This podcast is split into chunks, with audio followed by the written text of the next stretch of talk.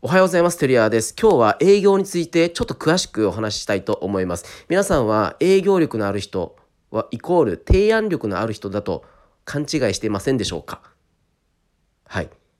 提案するのはまあいいんですけども、おまあ、僕がうまくいってる方法について、えー、共有したいと思います。ほとんどですね、僕こんな方した方が、これやった方がいいですよみたいな、あんまりですね、こちらからの提案っていうのはしないんですよ。しない。それやってしまうと、提案する側とされる側、いわゆる提案を受け入れる側、拒否する側とする側っていうことで、え相手に許可を委ねてしまう。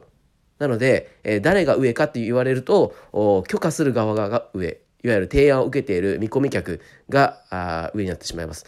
僕がやってるのは提案しないです。その代わり、その代わりですよ。これちょっと大事なのでゆっくり話そうと思うんですけどクライアントが考えたっていうことにします。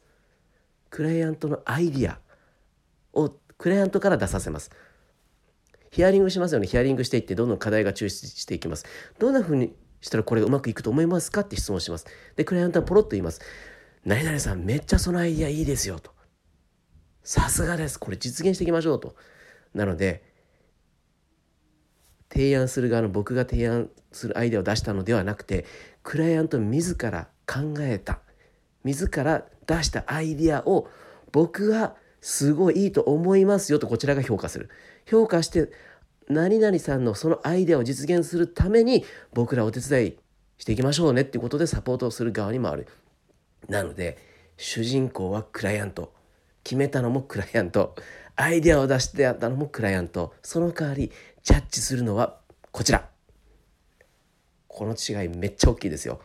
はい。ということで今日は小さな声でお話したんですが、えー、ぜひ相手にアイデアを出させる。っていう形にしていきましょう。もちろん想定として、えー、こちらでシナリオを組んで一応はあそうなるように、えー、ま仕向けたりはする場合もあるんですけど基本的にディスカッションして相手が決めたってことになるとその